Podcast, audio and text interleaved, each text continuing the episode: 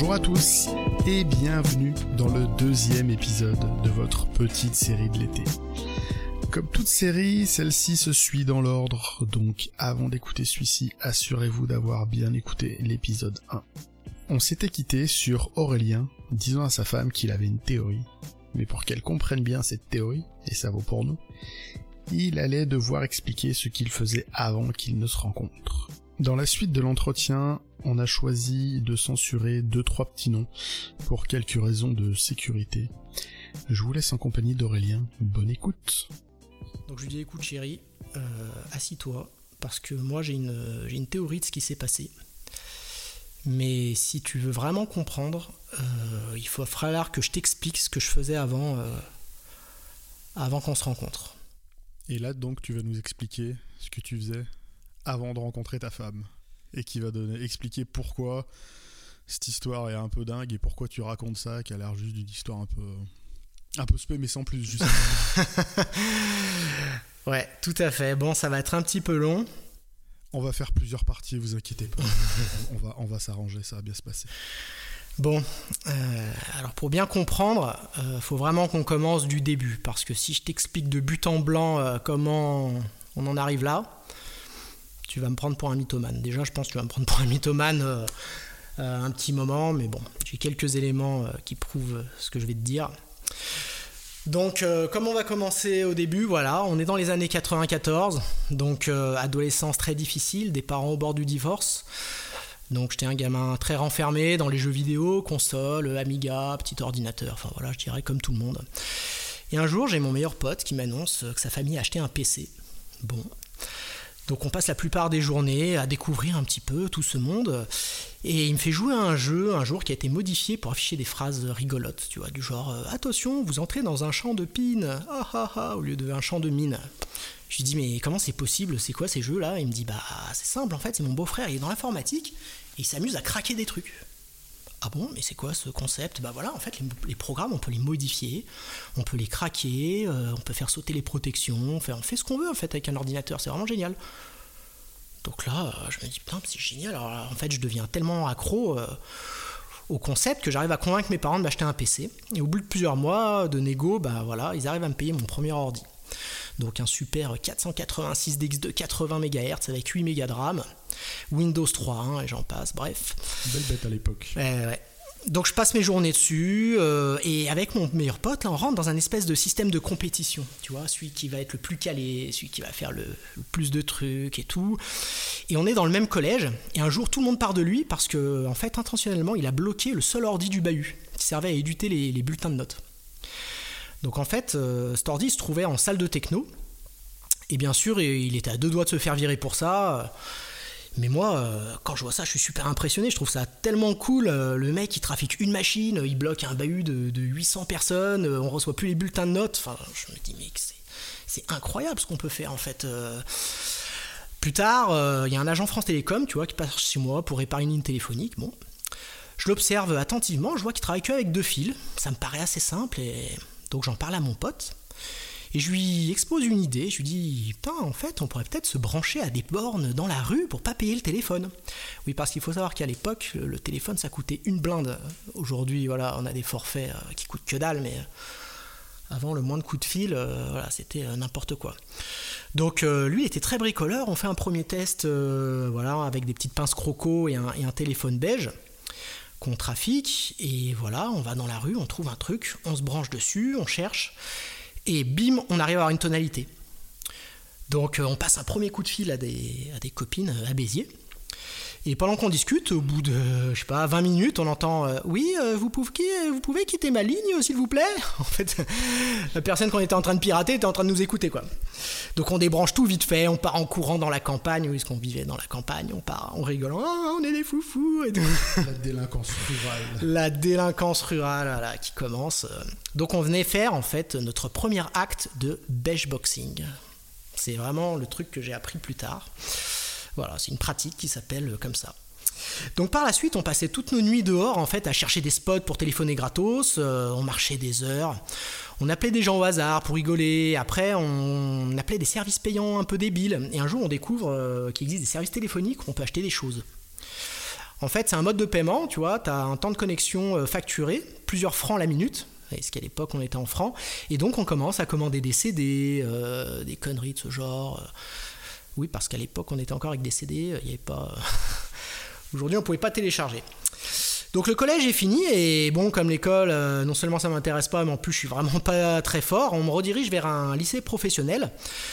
Sauf que je suis tellement en décrochage scolaire, mais vraiment le mec le déchet quoi, qu'il y a même un lycée euh, professionnel qui est à Givors, qui est à côté de chez moi, qui a très mauvaise réputation, même ce lycée il veut pas de moi.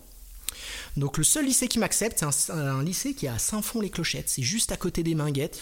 Bon, je sais pas si tu vois où c'est, mais c'est un bahut de cas sociaux ultra violents. Euh, pour dire, il y a un commissariat interne au lycée, tu vois. Et euh, tous les jours, il se passe des trucs de malade dans, ce truc, des agressions, des histoires, enfin, de, invraisemblables.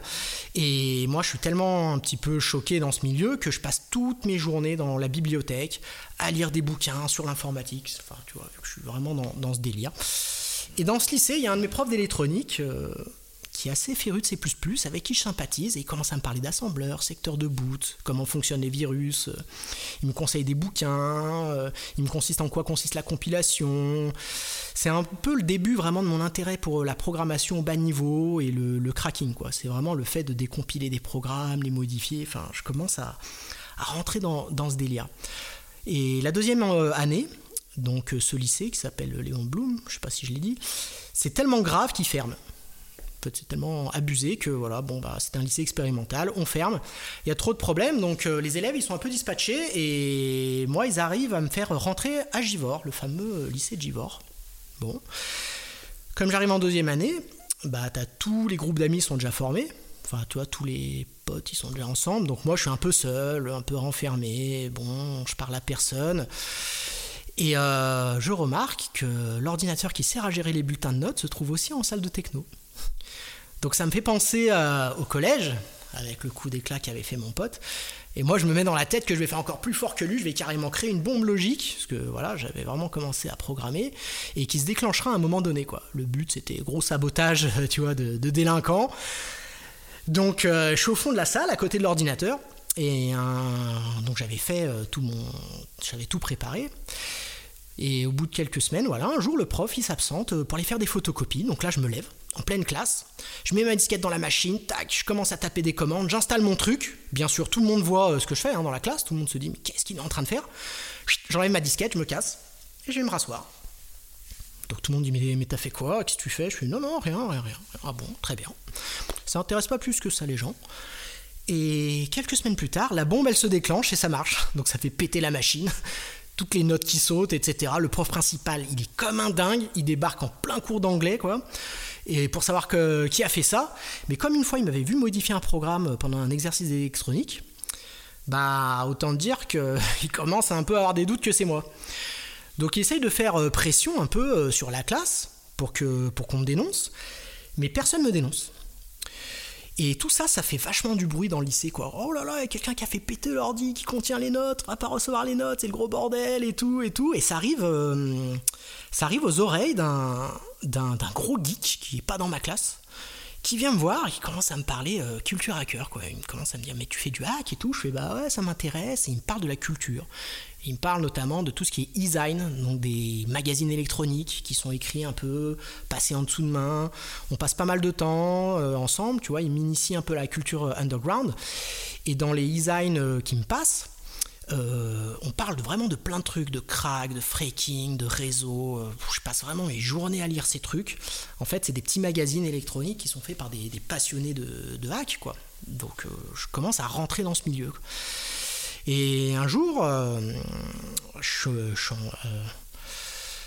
alors que je suis en cours, le prof il vient me voir et il me dit euh, que mon père il m'attend à l'accueil. Faut pas que je m'inquiète, je dois aller voir tout de suite quoi. Bon. Donc là je vais voir mon père et il m'annonce direction gendarmerie. Alors il m'emmène chez les flics et là je vois mon meilleur pote en cage. Et en fait, c'était l'histoire du beige boxing, parce qu'on continue à en faire, on n'avait pas fait qu'une fois, on, passait nos soirées à faire ça. Et oui, au bout de 2-3 ans, bah, on s'est fait choper, quoi. Donc au bout de 2-3 ans, les flics sont venus nous voir, bien sûr, on s'est fait défoncer par nos parents. Euh, voilà, on rentre à la maison, euh, bon voilà, bah, tu touches plus d'ordi et tout, c'est n'importe quoi, voilà. Plus tard, bon, plus tard on passera devant le juge des enfants pour ça. On s'est tapé une amende à l'époque de 10 000 francs, ce qui fait à peu près 1500 euros chacun. Mais bon, sans plus quoi. Euh, voilà, donc euh, c'est vrai, on était très jeunes, donc euh, on sort de cette expérience, mais on n'était pas plus traumatisé que ça. Enfin, c'était bon, bref. Donc le BEP se termine et moi je passe en bac pro et là je commence à écrire mes propres designs. Donc voilà, sous un nom d'emprunt où j'explique des techniques de hack que je commençais à mettre en œuvre, etc. Et dès les premières semaines, quand j'arrive dans, ce, dans ce bac pro, euh, j'arrive à entrer dans le compte du prof principal, je me fais choper euh, alors que je suis en train de télécharger toutes les interros de l'année. En fait, on était sur un système euh, en novel netware et quand quelqu'un se connectait, chose que je savais pas, le prof il pouvait le voir sa session. Et donc à un moment on est en plein cours, il fait qui est connecté sur ma session? Là il y a tout le monde qui ferme sa bouche. Donc moi je commence à paniquer, je télécharge et là il fait bah c'est très simple euh, messieurs, euh, on va vous donner un cours. C'est que les sur Novel Netware, on n'est pas en TCP/IP, on est en plus bas niveau, on est sur l'adresse MAC. Donc je connais la machine qui est en train de se connecter et c'est et là il tape, il fait Boudou Là, il y a tout le monde qui se retourne. Il me fait Tu touches plus à rien. Il court vers moi. Moi, j'arrive à supprimer vite fait euh, tout ce que j'avais téléchargé et tout. là, il m'envoie chez le prof principal. Gros bordel. Bon, il essaye de me faire virer, mais ça fonctionne pas, quoi. Donc je reste quand même dans le bac pro. Et voilà, donc les autres commencent à venir me voir, mais c'est quoi ce délire et tout. Euh, donc je crée un peu une émulation euh, du hack, euh, un peu ce que j'avais vécu avec mon pote, tu vois, celui qui allait faire les plus grosses conneries, mais là c'était vraiment à l'enceinte de mon bahut que ça commençait à se faire. Donc moi je commence à m'intéresser aussi à des articles d'un groupe de freak. Alors pour ceux qui connaissent pas, le freaking, donc dans, dans le piratage, on va dire il y a trois grands domaines. Alors je parle de mon époque, hein, l'époque 98-2000. Aujourd'hui, on est en 2022, donc j'imagine que ça a beaucoup évolué. Mais dans mon époque, il y avait trois grands domaines. Il y avait le hacking, piratage des réseaux, on va dire. Le cracking, le fait de pouvoir craquer des logiciels, modifier les données. Et il y avait le freaking, c'était le piratage téléphonique, le fait de pouvoir pirater des téléphones sans payer. Euh, et là, donc, je rentre dans un groupe de freak, enfin, je rentre, je m'intéresse à des articles d'un groupe de freak qui est très, euh, très connu, qui s'appelle Cryptel. Donc, groupe, euh, voilà, je vous laisserai faire des recherches, ça vous intéresse. Et il détaille comment pirater des PABX. Alors PABX, pour ceux qui ne connaissent pas, c'est Private Automatic Branch Exchange. C'est des, euh, des, automates euh, qui permettent de rediriger, quand vous avez dans une société plusieurs postes téléphoniques, et ben ça permet de laisser des messages vocaux, de rediriger à l'accueil, rediriger vos appels, etc. Et il y a un procédé, il faut savoir, avec les PABX, c'est que quand on appelle une boîte vocale, on peut rentrer sur la tonalité interne du, PABX, accéder à des boîtes vocales, mais on peut surtout après ressortir du PABX. Ça veut dire qu'on paye la communication entre chez soi et le PABX, et quand on ressort, la communication est payée entre le PABX et le service payant. Ce type de piratage, ça s'appelle un outdial. Et c'est un truc qui est très très très recherché dans le monde du freak à l'époque. Donc euh, j'explique ce procédé à mon meilleur pote, et ce qui l'intéresse beaucoup bien sûr. Et on se dit ah c'est vachement moins risqué que le box que le box on devait sortir c'était craignos c'est tout. Là on va rester chez nous on va scanner à la main. Parce que oui il fallait scanner c'est-à-dire faire des numéros de téléphone toute la journée en gros enfin toute la soirée. D'ailleurs, j'ai une petite anecdote assez rigolote là-dessus, c'est que une fois j'ai fait une formation pour mettre en place un système téléphonique. Et le mec qui nous forme, il nous explique euh, oui, alors euh, là, on a des statistiques de tous les appels, et il faut savoir que dans tous les systèmes d'appels, on ne sait pas pourquoi, euh, il y a des appels la nuit. Ça doit être peut-être euh, des gens qui dorment pas bien. je lui dis, mais moi je vais vous dire ce que c'est. C'est ce qu'on appelle des wardialers, c'est des mecs qui cherchent des failles dans les PABX. ah bon Donc, Merci. Voilà, merci, voilà. Donc euh, on commence à trouver des, serveurs vulnérables, donc à exploiter ce qu'on appelle des VMB, des Vocal Message Box, c'est-à-dire qu'on a des boîtes vocales, on commence à s'échanger des messages entre nous. Euh, on trouve des audiales, euh, et du coup on commence à se dire mais c'est génial, on, va prendre un, PC portable. Alors à l'époque, on avait une, donc un très vieux PC portable, parce que j'étais en stage, j'avais réussi à choper ça, avec une carte modem PC Euh, et, avec un émulateur Minitel. Et le but, c'était de dire, bah, je me connecte à un PABX, euh, j'obtiens la tonalité interne, et une fois que j'ai la tonalité interne, je lance mon émulateur de Minitel, et j'arrive à me connecter sur un Minitel gratuit, enfin gratuit, payé par la société qui se fait pirater. Et là, vous allez me dire, mais quel est l'avantage de faire ça? Ben, L'avantage, c'est qu'on accédait à des services payants. Ah merde, je t'ai pas amené les factures. Bref, on accédait à des services payants. Et en fait, comme on disait, bah voilà, je veux commander un appareil photo numérique. Il faut savoir qu'en l'an 98, un appareil photo numérique, c'était un, pas donné, deux, très très rare. Euh, voilà, c'était exceptionnel. Donc, euh, tiens, je vais acheter un appareil photo numérique. Le truc qui disait, très bien, reste connecté pendant 40 heures. Pas de problème. Et on restait connecté, comme des, comme dingues. Donc, euh, c'était un petit peu ça le, truc, voilà, l'escroquerie. Oui, on peut dire une escroquerie, monsieur. Donc, on entre en contact avec d'autres fréqueurs. Et on s'échange des serveurs, on s'échange des astuces, on monte des groupes. C'est un peu ce qu'on appelle l'underground, quoi. Vraiment l'internet des bas-fonds. Aujourd'hui, on appelle ça le darknet. Avant, ça n'existait pas, mais voilà, c'était vraiment le, truc. Et une fois que, que mon bac est terminé, comme je disais, voilà, à la maison, ça se passait pas super bien déjà, bah voilà, avec déjà les problèmes un petit peu euh, avec la police, euh, mes parents qui étaient un petit peu en bas de trip. Je me sentais pas forcément très bien à la maison. Il y a une SS2I, donc juste après mon bac pro, qui me propose euh, voilà, un CDD vraiment très mal payé et où on me trimballe dans toute la France, corvéable à merci, et moi, bien sûr, j'accepte. Je dis pas de problème, vous voulez que j'aille où? Ouais, faudrait que tu ailles à Strasbourg pour une mission. Allez, demain je pars à Strasbourg. Bon, donc je prends mes billets, j'annonce à mes parents que je me casse. Ah bon, mais si vite Oui, oui. En une semaine, l'affaire est pliée. Je pars à Strasbourg. Donc j'arrive dans Strasbourg, bon, ville où je connais personne. Le boulot que je fais, il est vraiment pas intéressant, quoi, parce que je mets à jour en gros des, serveurs dans des centrales nucléaires et tout. Je fais vraiment beaucoup de déplacements et je mets des CD, je fais suivant, suivant. C'est vraiment un peu, un peu pourri. Et euh, donc je fais installer le câble chez moi. Et toute la journée, qu'est-ce que je fais? Ben, Je scanne des machines, euh, je crée des exploits, des zero days, euh, je pénètre des serveurs un petit peu à droite à gauche. Et un jour, coup de bol, je tombe sur un serveur de Colt Telecom. alors Colt Telecom, alors je sais pas aujourd'hui, mais on dit à l'époque c'était voilà c'était l'équivalent de, de, Ubique, on va dire. Enfin je sais pas comment ça s'appelle comment elle s'appelle cette boîte là Aide-moi un petit peu quand même. euh, OVH, voilà, OVH, excuse-moi. Enfin bon, c'était un gros hébergeur à l'époque, et je tombe sur un serveur, il y a plus de 70 cartes réseau. Donc je remonte le truc, et là je vois que je suis au cœur d'un hébergeur de méga gros sites pour l'époque. Donc TF1, M6, la SPA, rue du commerce. Euh, vraiment des trucs de dingue. Et pour le coup, je télécharge la base de données de rue du commerce.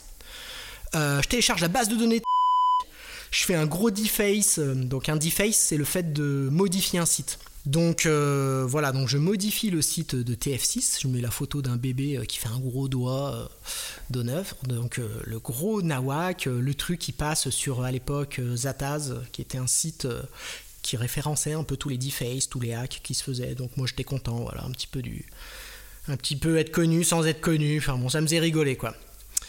Euh, un an plus tard, euh, ça commence un peu à sentir le roussi, parce qu'il y a mon père qui m'appelle, il m'explique qu'il y a quelqu'un qui l'a appelé, euh, parce qu'il y aurait eu du piratage depuis sa ligne téléphonique, il sait pas quoi répondre. Je lui dis ouais ouais t'inquiète c'est pas grave ça va le faire et on me propose une autre mission à Paris. Donc chose que j'accepte direct je me dis comme ça je laisse un peu de, un peu de distance. Donc je pars sur Paris. Alors une fois arrivé à Paris euh, le boulot est un petit peu plus intéressant, mais je continue quand même mes petites activités du soir. Et comme j'ai un peu de remords euh, par rapport à Rue du Commerce, parce que Rue du Commerce, non seulement j'avais téléchargé leur base de données, mais je m'amusais un petit peu à torturer le DSI, je lui envoyais des mails, genre Ah, t'es un gros con Je lui envoyais des petits extraits de base de données, euh, j'ai fait un petit deface sur le truc, le compte de paiement. Au moment de payer, je mettais ma photo avec un drapeau pirate. Vous pouvez payer en toute sécurité. Donc voilà, je m'amusais un petit peu à le torturer comme ça. Donc il devenait barjo quoi.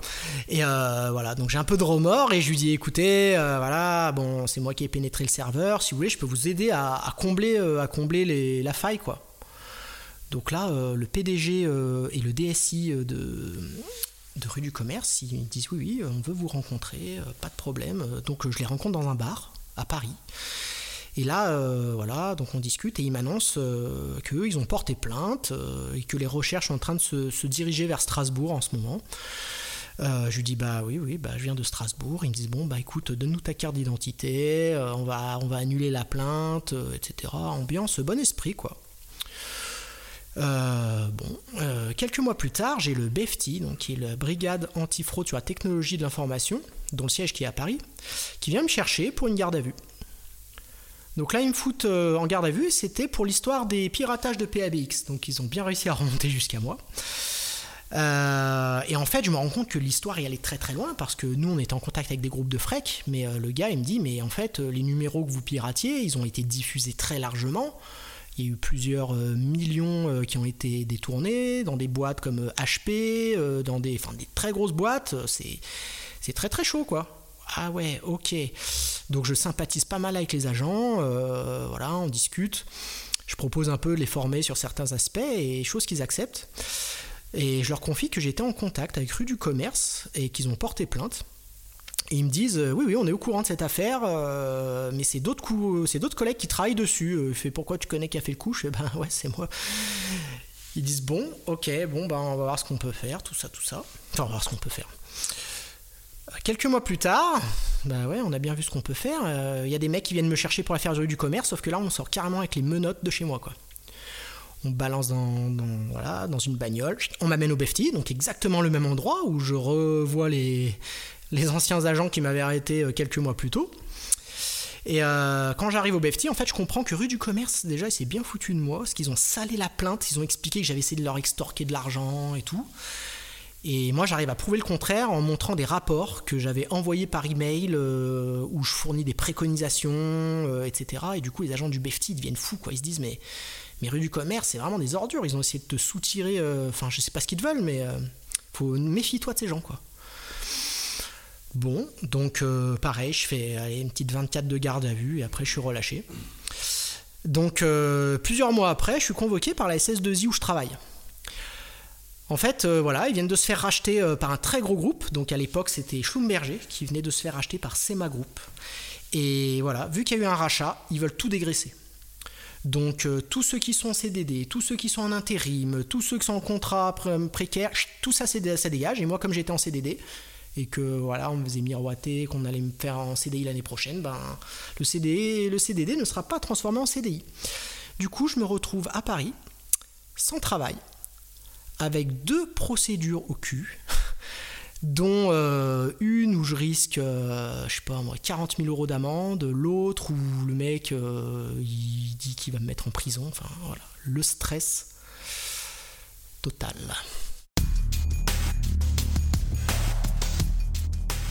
Le bon coup de flip de fin d'épisode. Un bon cliffhanger des familles pour vous tenir en haleine jusqu'au prochain épisode. Est-ce que Aurélien va finir en zonzon ou pas? Vous le saurez en continuant d'écouter cette petite série de l'été. À la semaine prochaine